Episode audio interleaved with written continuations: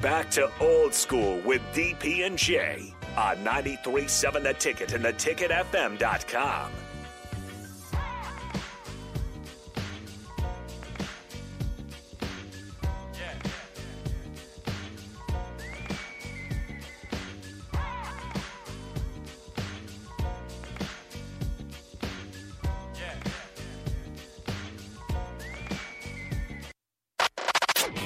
until Friday to start your weekend? Go ahead, start right now. You're thirsty now, and 93.7 The Ticket is here to help you stock up.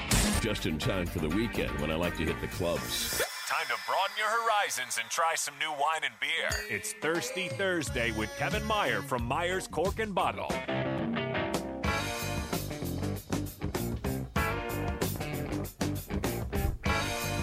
Ooh, Clean. look at that sound. Clean. Look at that sound. Clean. That was a good one. We'll take it.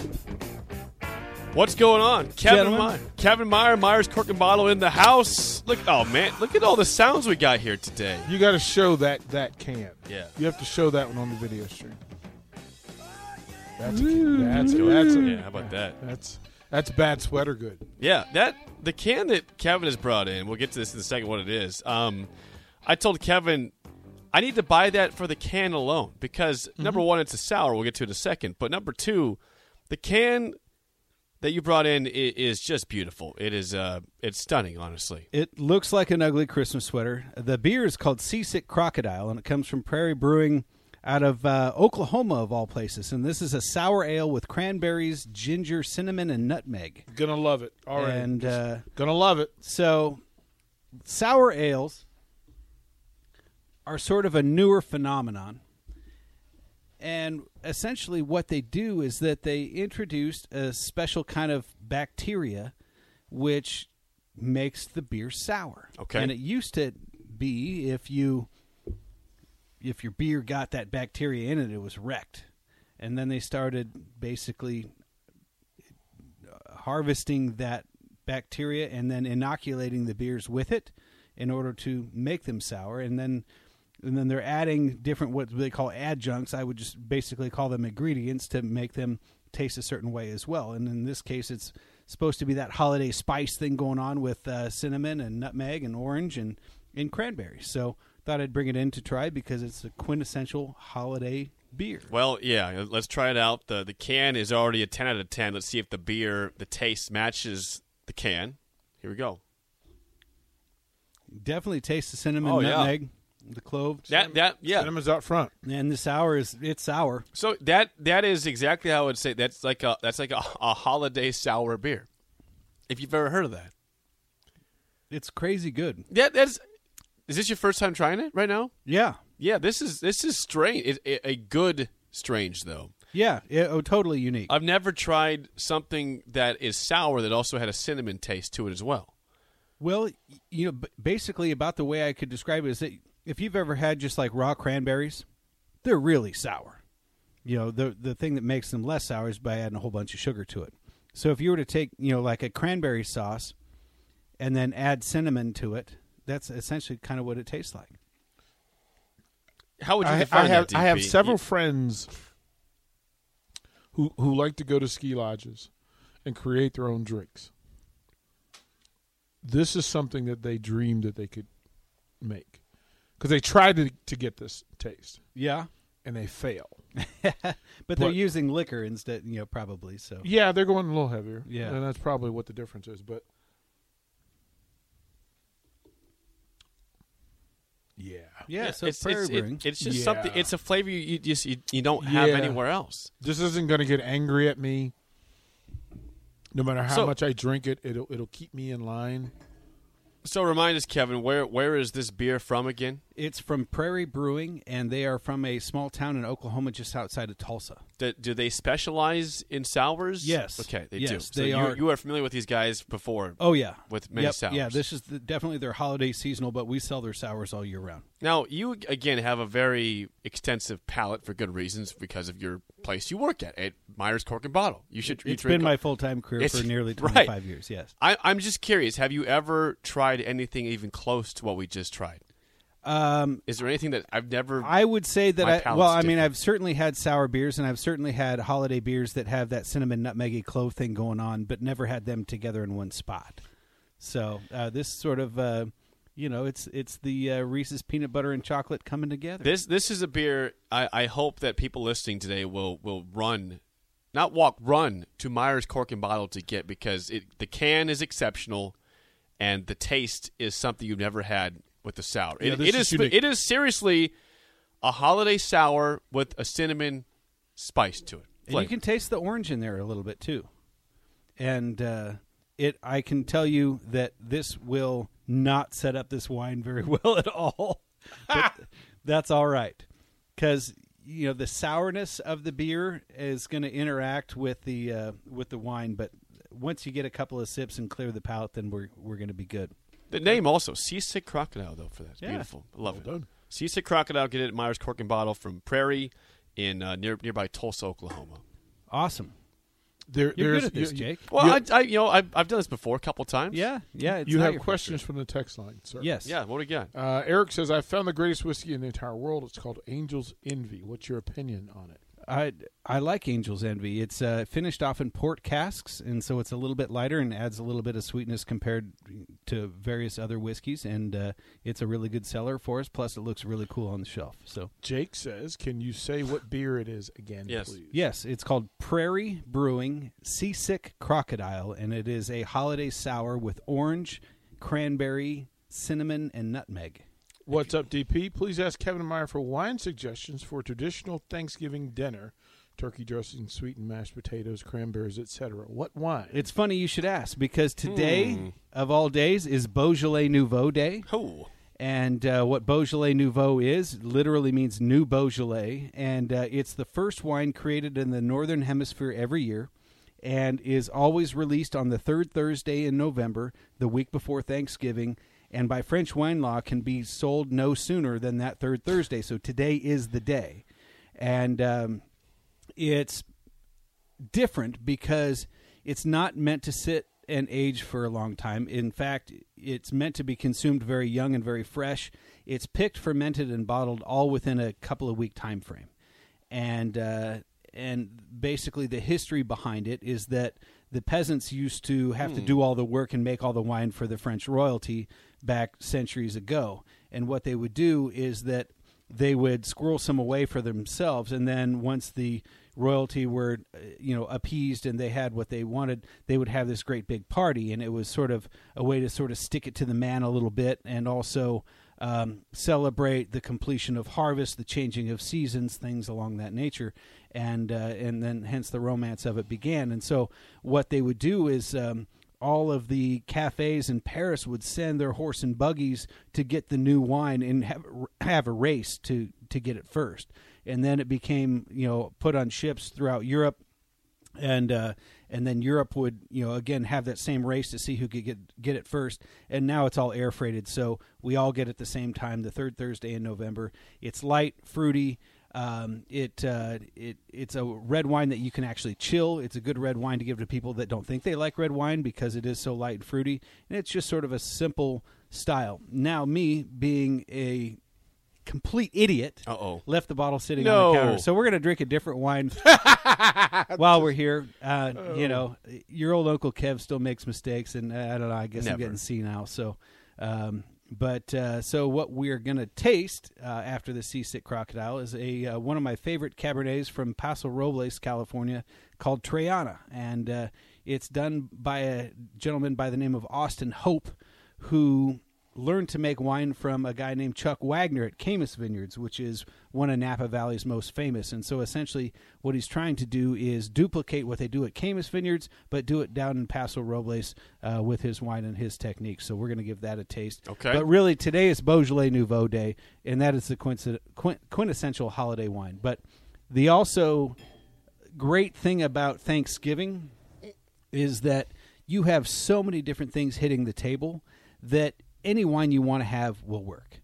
Um, so, you know, a German Riesling that has sort of an apple and pear flavor to it, that actually really goes well with the turkey. Now, there's also a lot of gravy and potatoes and, and sort of rich and savory food, so you can do a rich and savory wine as well. Um, and so you can't make a mistake. Drink the kind of wine that you like with what Yeah. you're having, and it's going to work. That's good.